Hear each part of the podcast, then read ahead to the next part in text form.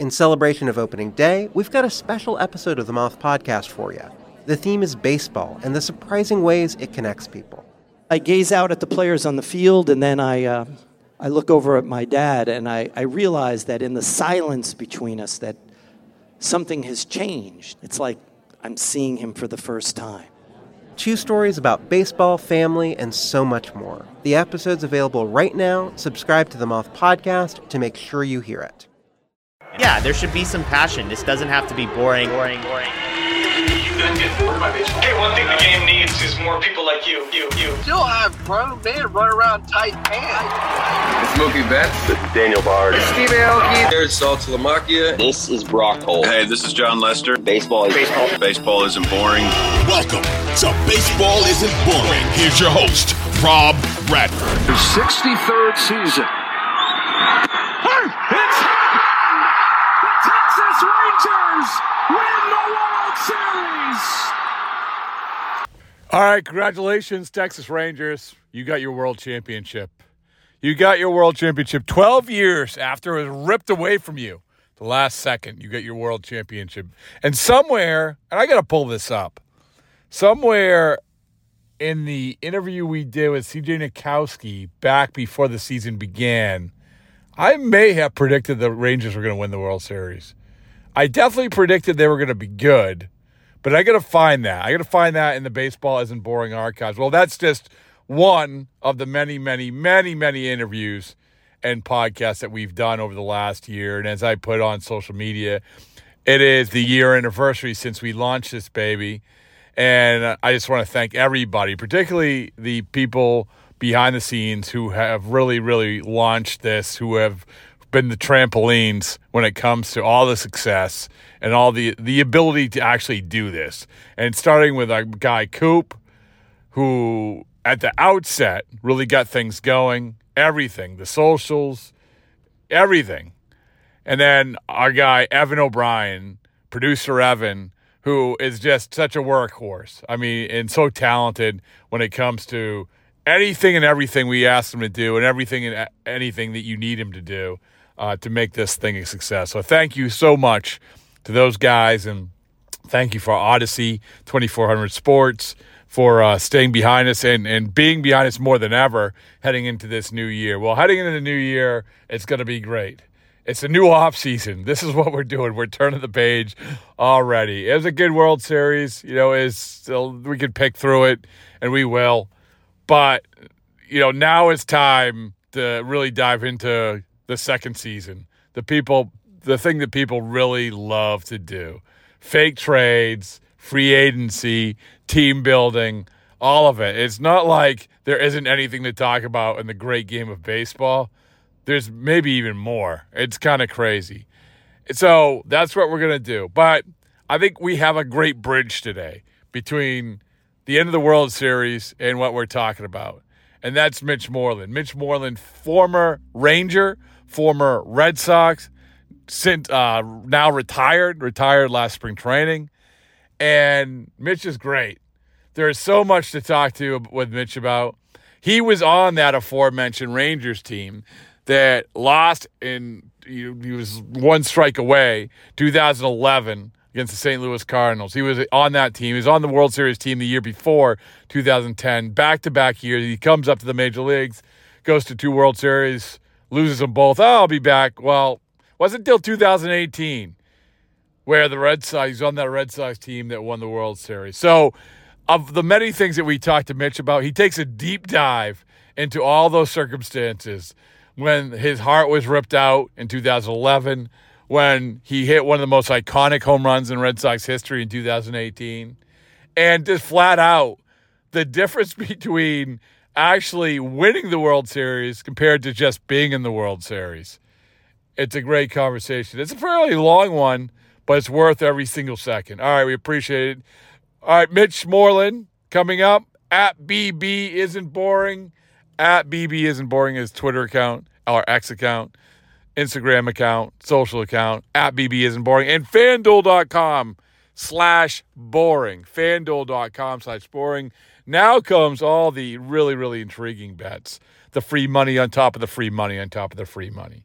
All right, here you go. I hope everyone's having a great day, and I hope everyone's ready for the wave of off-season podcasts, which is go, which are going to be absolutely awesome. Starting off with Mitch Moreland. All right, there's nobody I'd rather talk to right now at this moment than Mitch Moreland. Let's go. How we doing, Rob? Good.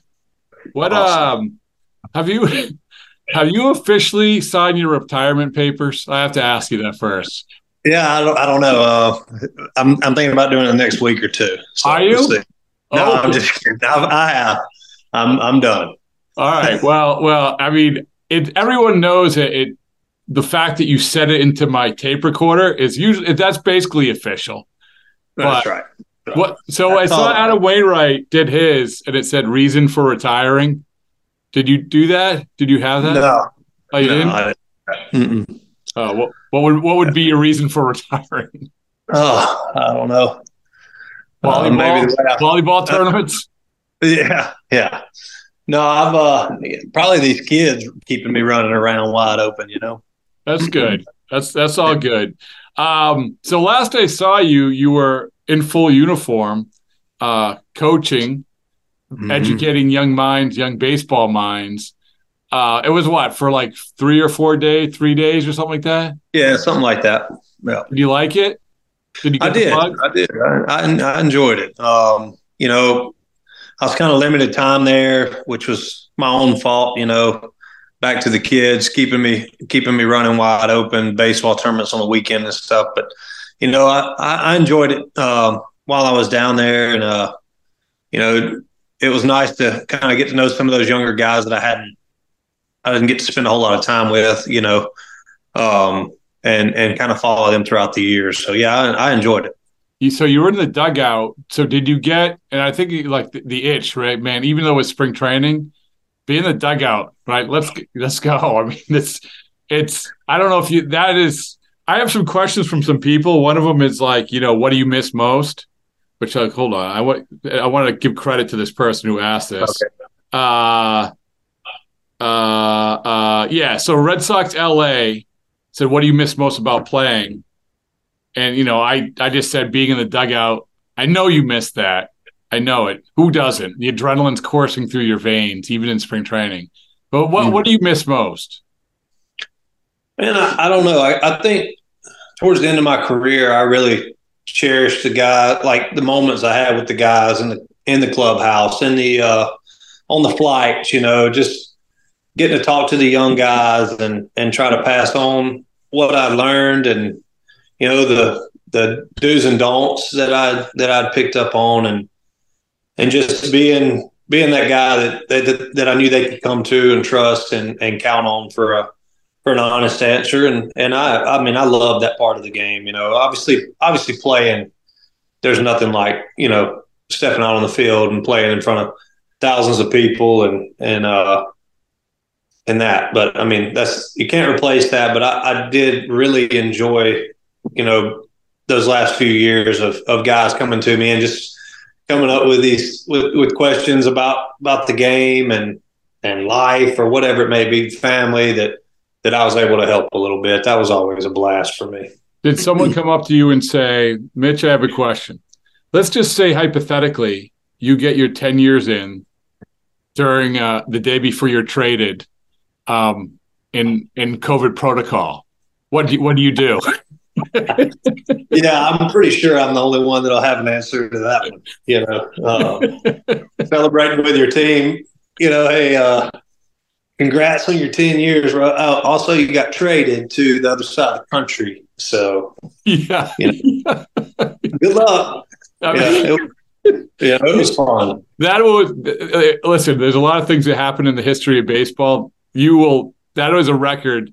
In the words of Johnny Gomes, that was a record that will never be broken. yeah, that's a fact. that's a fact. Um, well, speaking of uh, speaking of teammates, um, you know, it must be interesting watching this Rangers team this year. You know, and and I was looking at so I was looking at Evan Roberts, and he's young. I don't know if you know that he's young. So you could you could mentor him up and down. Like you you would have been great mentoring him. Like, Evan Carter. I mean, Evan Carter. What did I say? Evan Roberts. Evan Yeah. Carter. Yeah. Got Evan Gotcha. Roberts is a host, a radio host. Evan, Evan Carter. Evan Carter. Yeah. And like so, um, you were when you had your first World Series. I think you were 24. 24, right? But still, Correct. you looking back, you must have been like, "Oh man, I'm young. I, this is this is wild."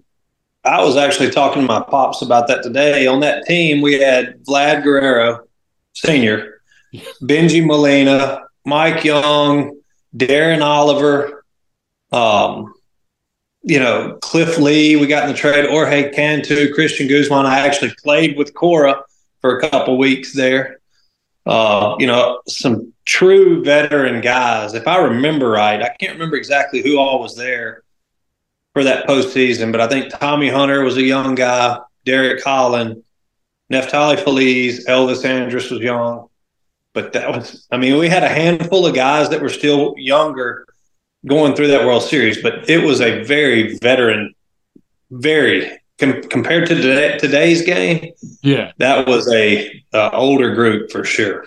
Well, So- so, you look at a guy like Evan, right? So you say, and we've talked a million times about how it's changed. And I don't know for you, you were called up, you were on that World Series team. Next year, you were on the World, the World Series team, still young guy. Was it? Mhm. Was it because of all those veteran guys? Were you still walking on eggshells, even though you're being counted on back then?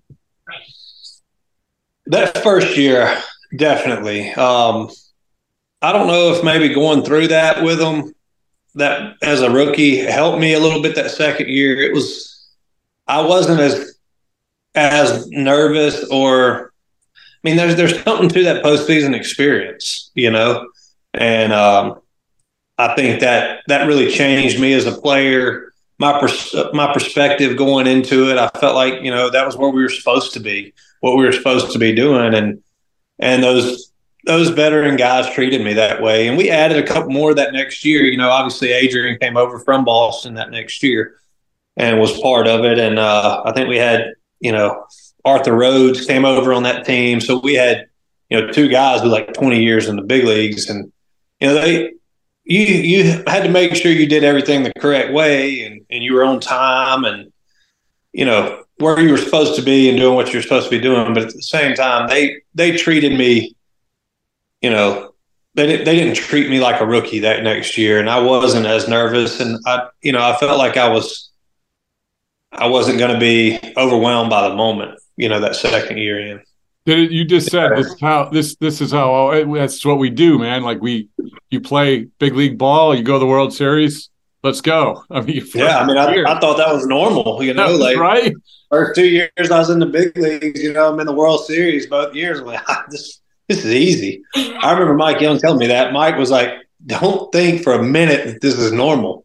He goes, "You've been in the show for two years, and you've got two. You know, you're in two World Series. Like that's not normal."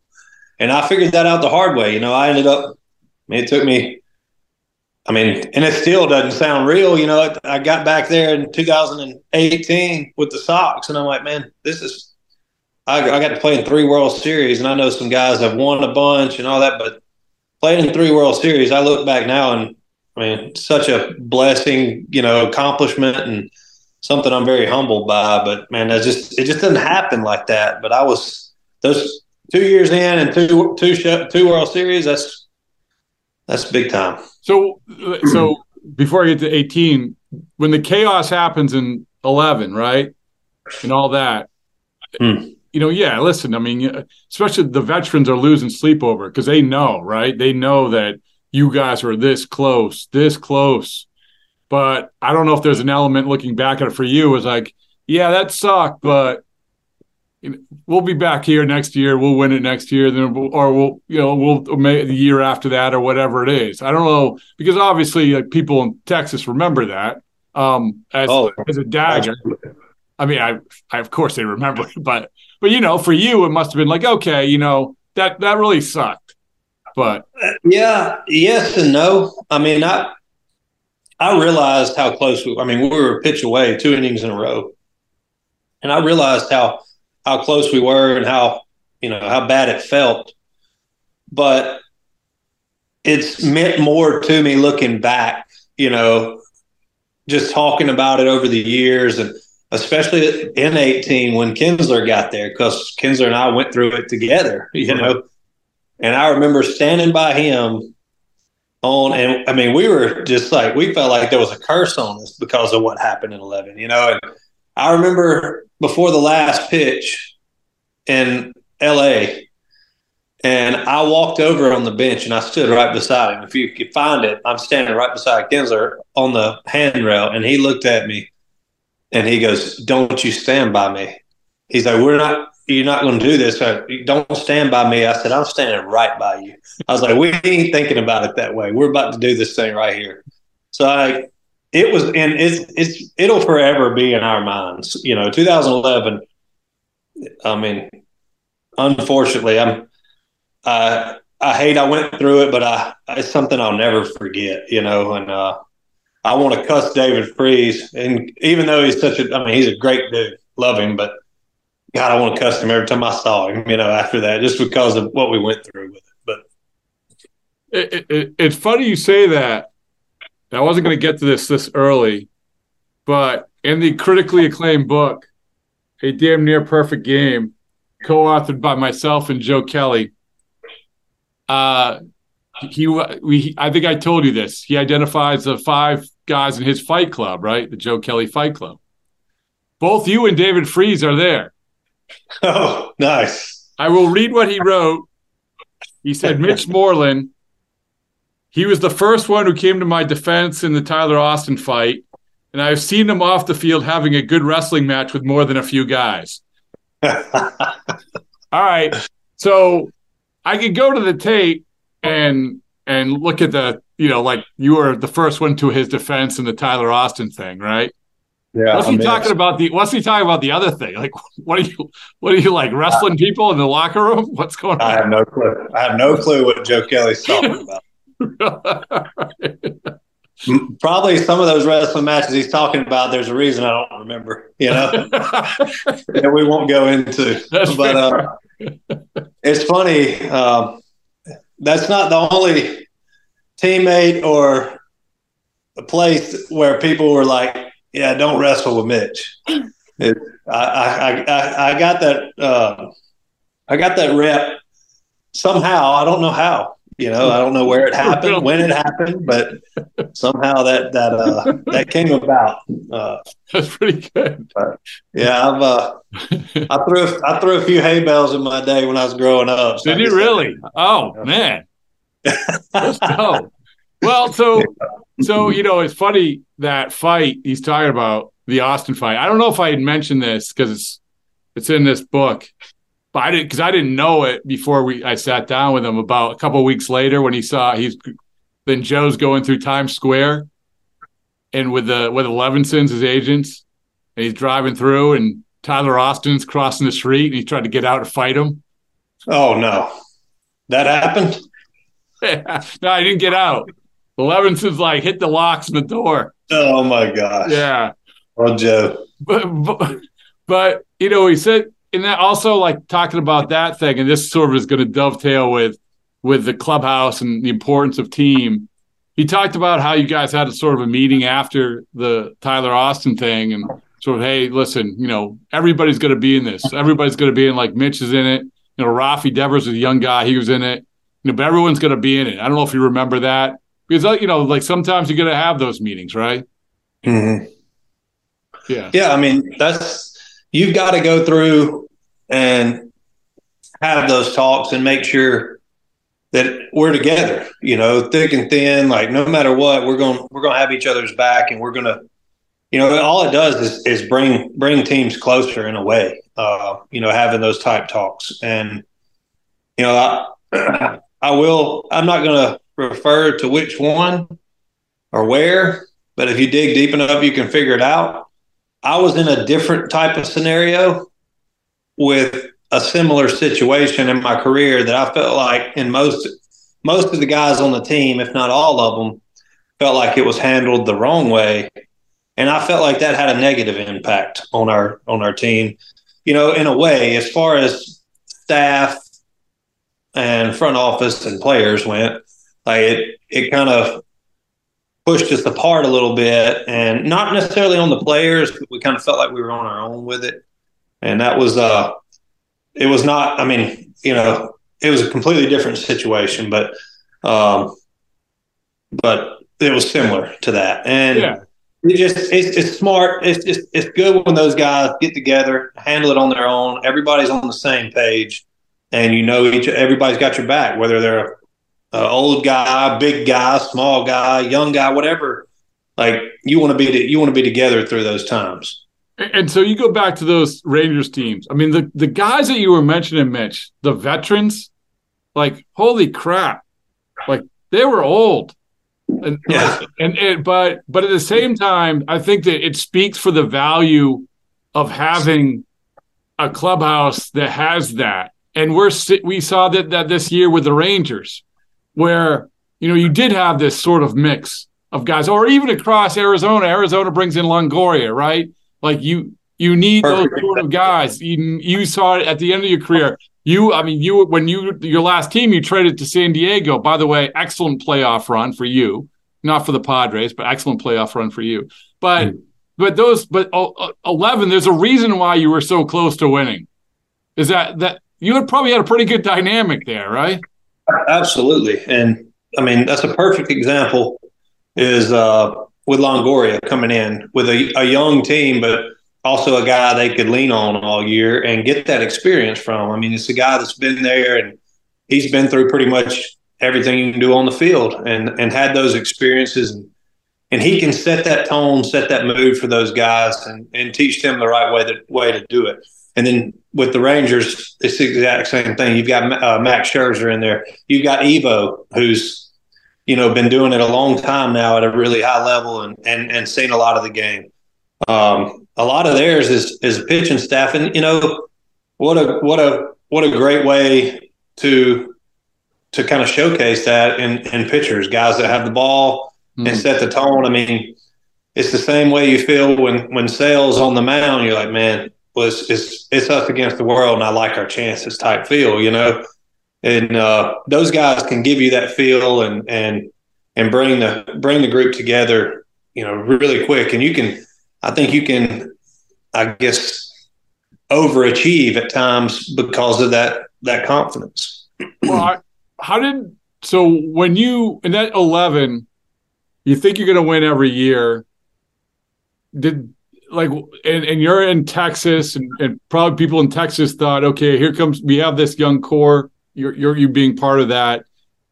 Did it just age out? I mean, what like what what was like so you know obviously we've got to this point where they figured it out but for you it's it's what how did that take a turn yeah i feel like it kind of just started deteriorating piece by piece you know and now we did pick up some guys and we still i think we won the division again in in 15 and 16 with another pretty good group but you know those two years we we my rookie year we got cliff lee I mean, the guy was throwing, you know, 90 pitch CGs for us. Like the game was over in two hours. You didn't need a pitch clock when he was throwing back then, even. I mean, that guy, every time he stepped on the mound, he was just dominant for us. And he didn't he didn't try to complicate things. And then on top of it, we ended up getting we had, you know, CJ Wilson threw the ball well. Colby Lewis was huge for us, just a guy that was out there.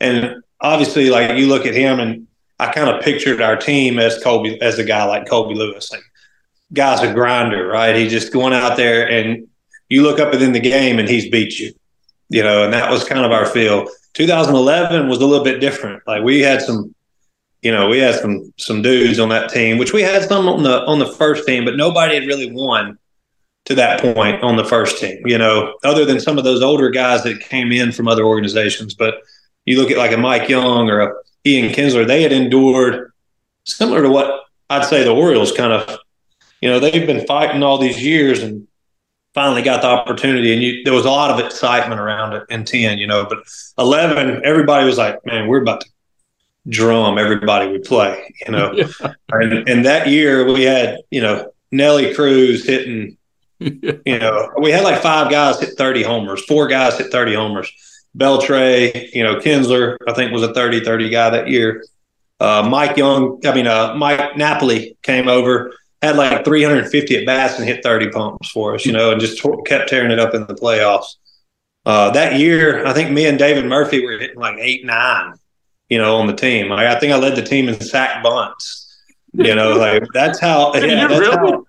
That's how crazy. That's how good that team was back then. You know, and and we we really just our offense was crazy, and we had some guys step up and, and throw the ball well, but it seemed like you know we ended up getting Darvish in there, and and he was he was good for us too, but trying to figure stuff out, and I felt like we kind of lost some arms as we went, and also you know Mike Young gets traded away. That's a huge. I mean, that's your glue. That's your leader. When he when he kind of when he left, I felt like it kind of went backwards a little bit, but you know, Adrian did a great job and stepped up. I mean, super clubhouse guy, but you know, when you start moving pieces around like that, it's just it's hard to kind of keep that same feel that you have year in year out. You know, when when when you're in 11, and it's been long enough so we can reflect a little bit more on this. But when you're 11 and you're in that moment, Game Six, you're a young guy, right? So, I nobody would begrudge you if in those in that time leading up to that moment you're thinking about what a parade is like what the celebration is like what the champagne is going to be like what what the feeling is going to be like you know? Could you look back at that and say that was a something leading in or were you just in the moment?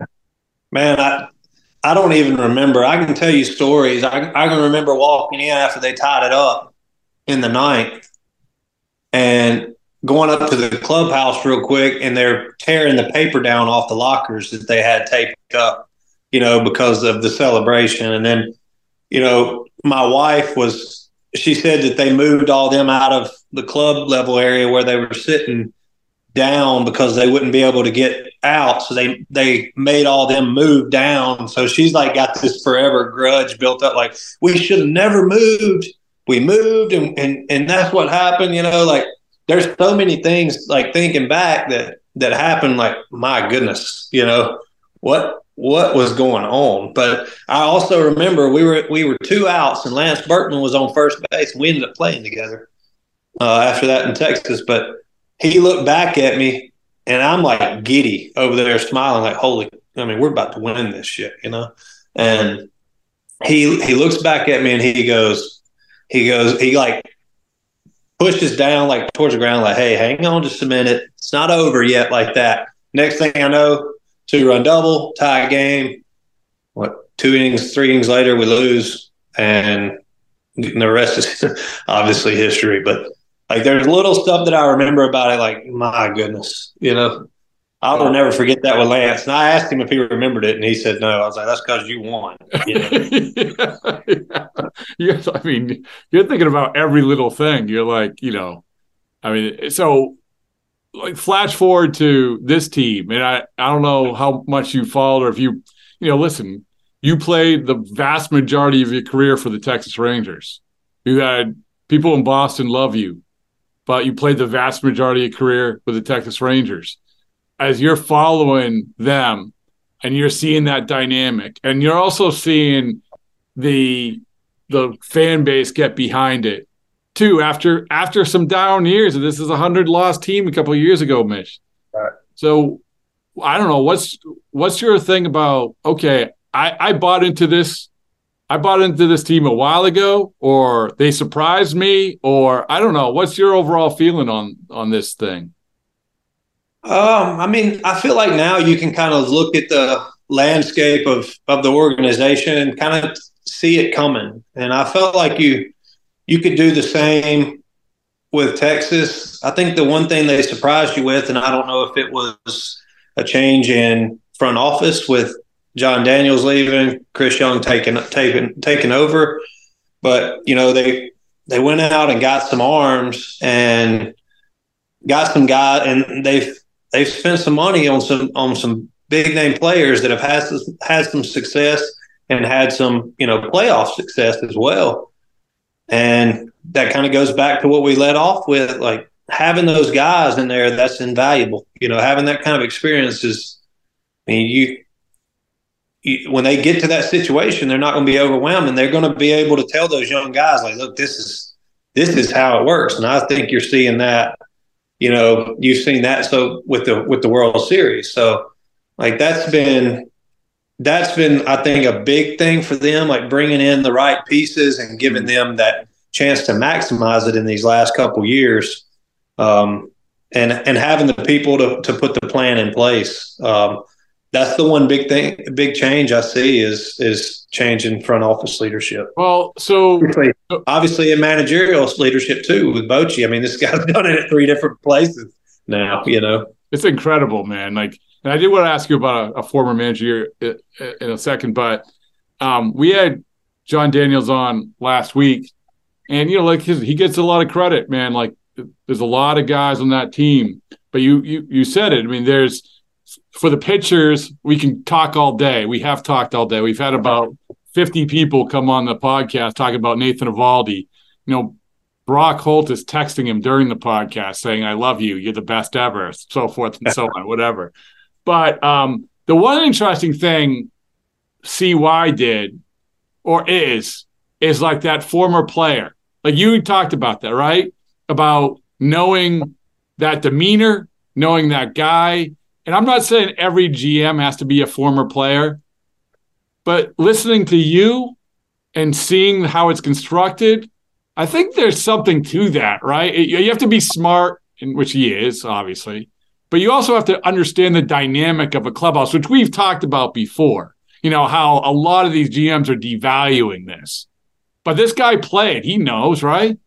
Right, right. I mean, and I mean, I've I've said that even since I played. You know, I, I look back at it, and I always feel like having the clubhouse does not get enough. Like having the right clubhouse does not get enough credit. You know, I mean, you can put guys that have a way higher skill set, a group of guys on a team, but if they don't mesh, they won't win. They are. I shouldn't say they won't win, but they won't win a championship.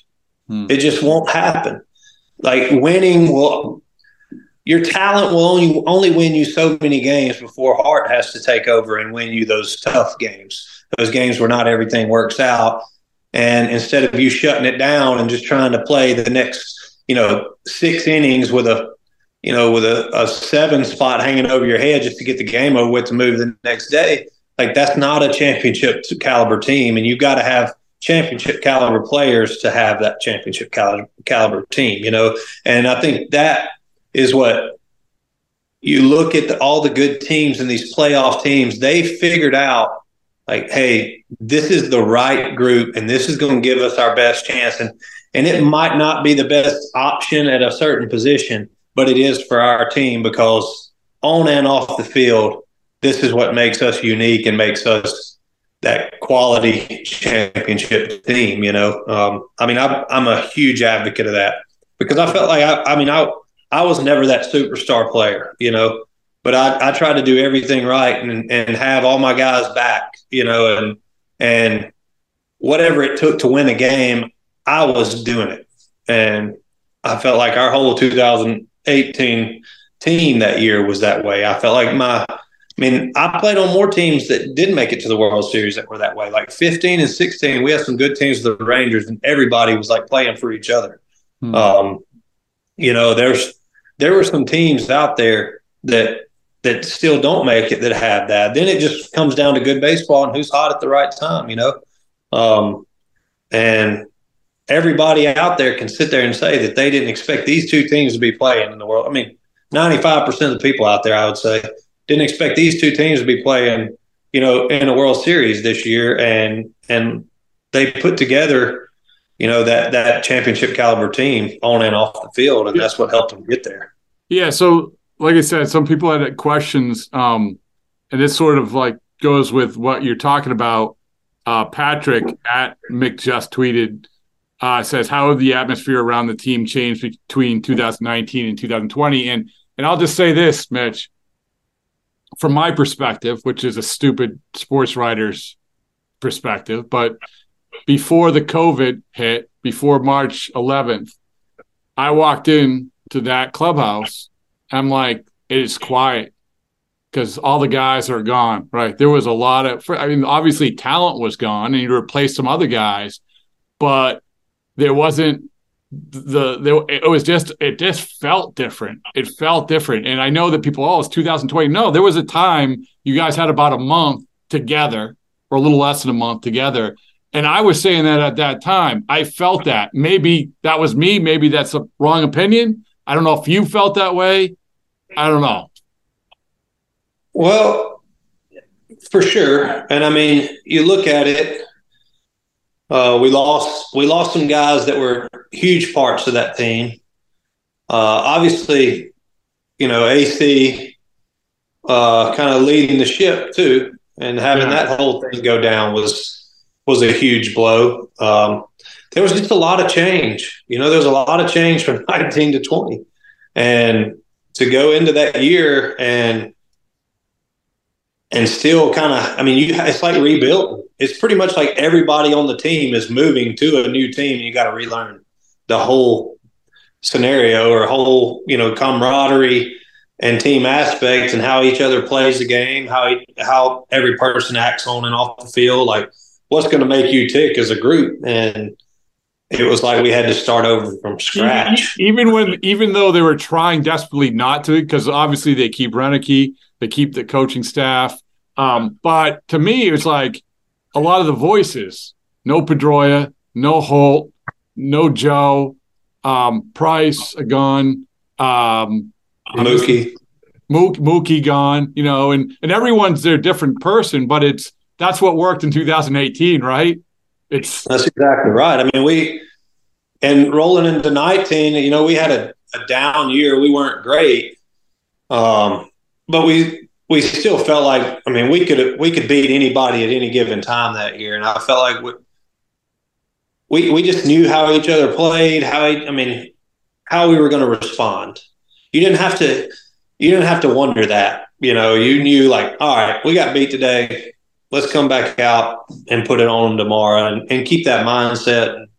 You knew you were going to be fine. And if somebody needed a, you know, to, to be picked up or, you know, held accountable, you could do it. Hmm. And you just, like I said, you just had to, we had to start over and kind of relearn the whole system in 20. Then on top of it, I mean, we had a month in the middle of it. We were trying to do it. I'm not saying we would have been better in 20, but it was a you know that was a really trying time for everybody, not just us. And uh, you know, even once the season started, we didn't see each other because we were all in suites or in those shower trailers in the concourse. Yeah. You know that kind of stuff. So, I mean, it was you know it was just a different. It was that was I, I chalked that one up as a uh, as a wash. You know.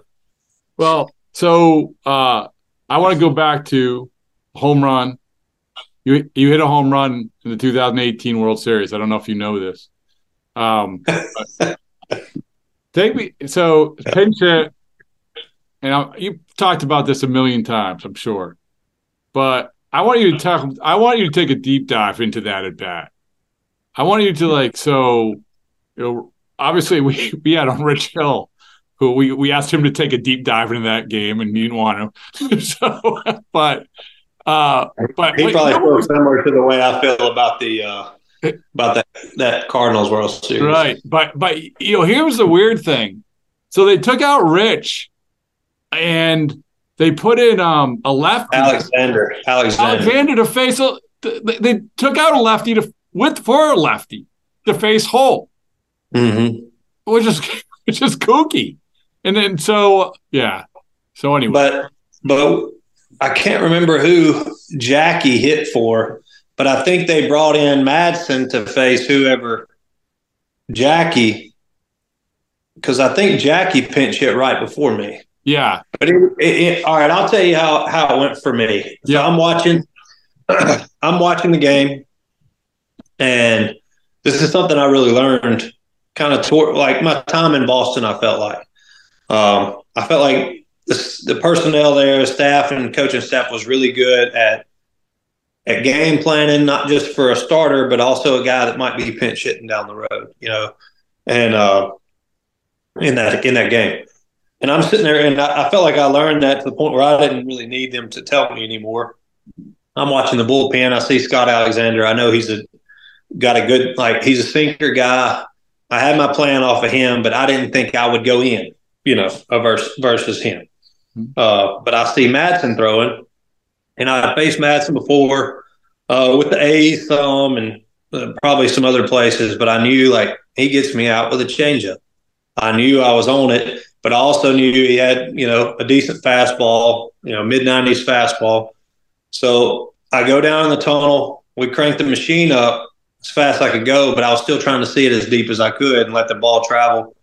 Hit some balls good off the machine, felt good, felt loose, kind of got up, got a got a sweat going, felt ready to go, ready to hit. Well, I go up and I see Madson come in. I was like, all right, I'm hitting. You know, I'm gonna I'm gonna get this opportunity. Well, Jackie goes up right before me, and I'm standing on deck and I'm watching him throw, already thinking like, you know, he's to try to get me out with that changeup. So I'm really thinking about that pitch towards the end of my bat, but I didn't like it. Just depended on the situation, like when he would throw it.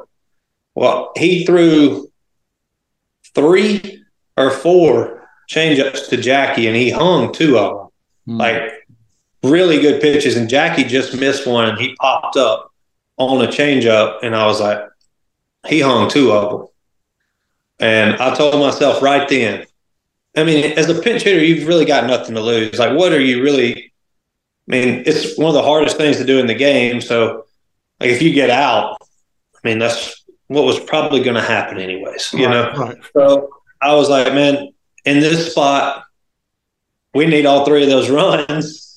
I was like, I am sitting dead red changeup, and he'd probably hate me if he heard me say this, but if he had thrown three fastballs right down the middle, I'd probably took all three of them. But I was sitting change up and I knew he could hang it. I knew he was wasn't feeling it that day because he had hung two of them to Jackie right before me. First pitch was another hanging one, and I got it. You know, and I, t- I tell everybody around here, I tell all the kids, like, man, the the probably the game that most people remember me from in my career, I I literally played one pitch of it. You know, I hit the homer.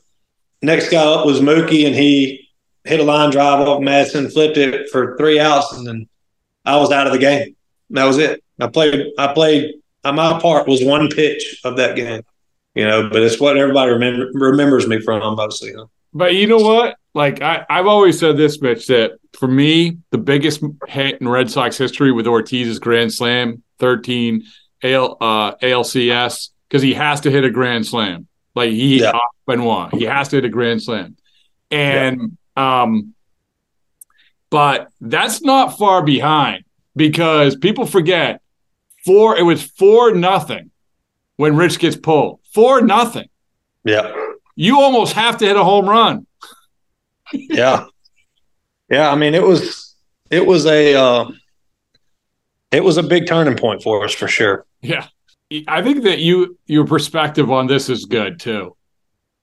What it's like to win and what it's like to almost win. which No, means I'm, lose I'm serious. Like, so I try to, Mitch, like when the, the baseball season's so long, there's so much that goes into it. And I think this is the case with most sports. And I've said this before, like when I want to get the, if the, the, the look of Steve Young holding up the Lombardi trophy coming out of his skin to me is like my go-to. Like you don't understand. There is something about it. A close second maybe is Rick Porcello just breaking down and crying on the field you know but you know so people can say well all right yeah in 2010 2011 you're close. What a great accomplishment. You get to play in world series almost.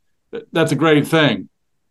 But tell me the difference man. Tell me because when because you had to live those years in between probably thinking that ah that was pretty fun. But then you got the real fun right? What's the difference? Well my buddy my buddy said this to me and, and i think this kind of says that he goes you know you it was cool that you played in those two before but at the end of your career nobody like people say you're a world champion. They don't say that you played and you know played for two of them. They say you're a world champion. Half the people that I know don't even know I played for the Texas Rangers because I won a World Series with the Boston Red Sox. You know, like that will live forever. That is your ultimate goal as a player is to be a major league baseball player and play and win and win a World Series. And that was, I mean, that's the difference. Like, I mean, it it changed my life. You know, changed my life, and it did not have the same effect by just playing in two other ones. You know, obviously I'd been there, got the experience, and it that experience probably helped me more as a player relate, relating to the other players and being able to tell them my experience from it than winning one would to be honest with you just because like that's probably i think right now that's probably considered the greatest world series game of all time you know yeah. is that 2011 game six. And i was there for it you know uh, played the second half of that game but you know, and, and just the heartbreak that you feel with that. There's not there's not many other ones out there that beat that that trump that one. You know, as far as a as a player goes, being being a pitch away, and I mean it definitely had an impact on me, and I, I'm grateful for it. But that's, I mean, winning it is is what changed it for me. You know, that's what that's what you play for is to win it all, and you know, doing that, I, I can't put I can't put that into words. Two things know? about winning it. First, did it hit immediately like you thought it would? Like you don't know until it hits, and then the second part, the second part is the, the the the payoff. You know, like how like you said, the payoff after. Yeah, I mean, as soon as the pitch, as soon as he swung, it hit me. Like I, I knew right then. Like it was not a shock thing for me, or like I, it's not going to hit me till later. I knew right then. Like we just we just won it all, and I mean, I, man, I was. I that's it's the best I'd felt for, from playing baseball ever in my life. Like I, obviously, it'll be the best I ever feel about you know when I was playing the game. Like it was, I mean, it's the best feeling in the world.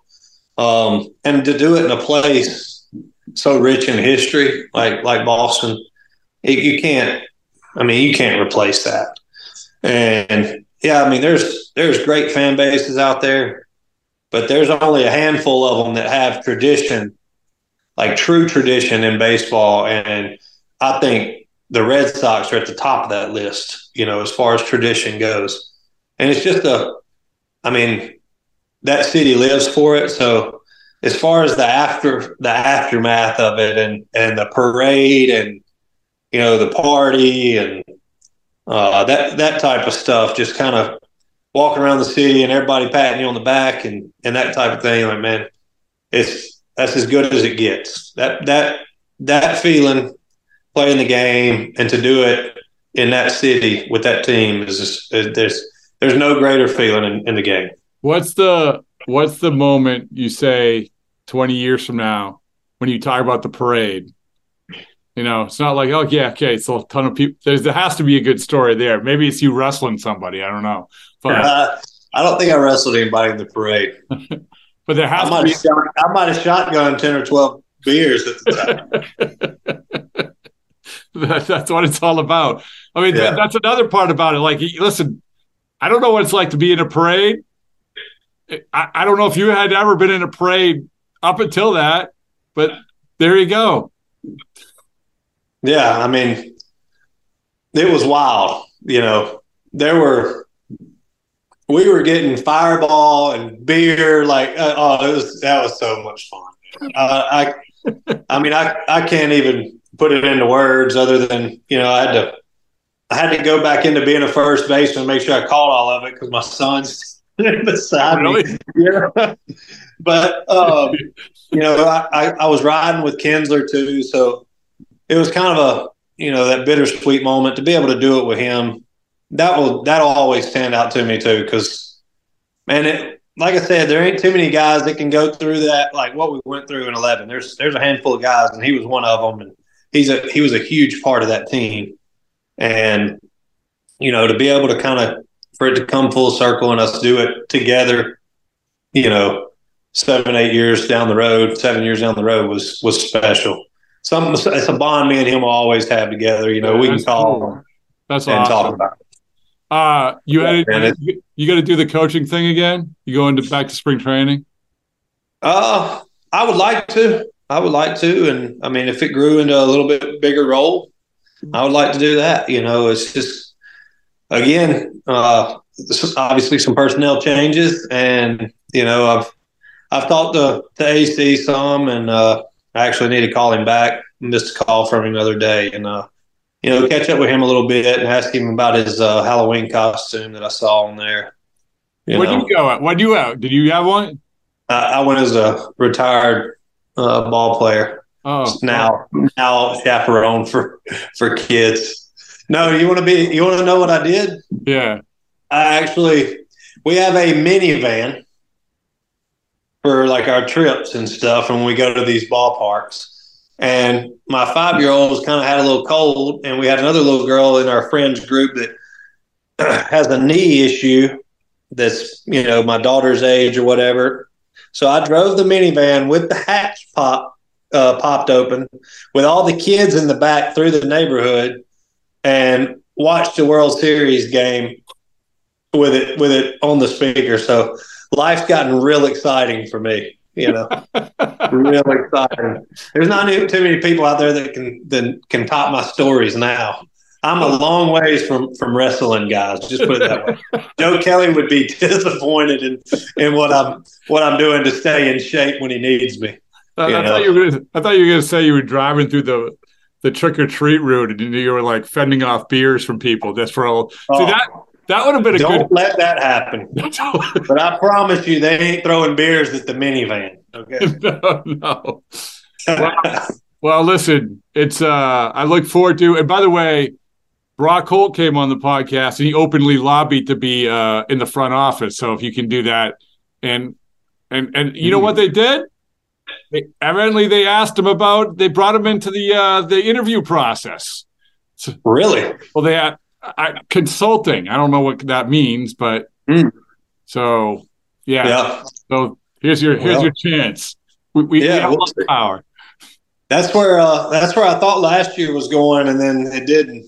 You know, but uh, man, I, like I said, I obviously my favorite place, and I, I love being a part of it. And if I can help in any way, like I'm, I'm open to doing it because that's that's what I told you. My that's been my favorite thing. There towards the end, it kind of opened all, all kind of new doors for me as far as enjoying being around the young guys and, and trying to pay it forward a little bit. But we'll see what happens, and hopefully, I get to see a little bit more in the future. Well, you helped us today because you were awesome. I appreciate it. Well, thanks, Rob.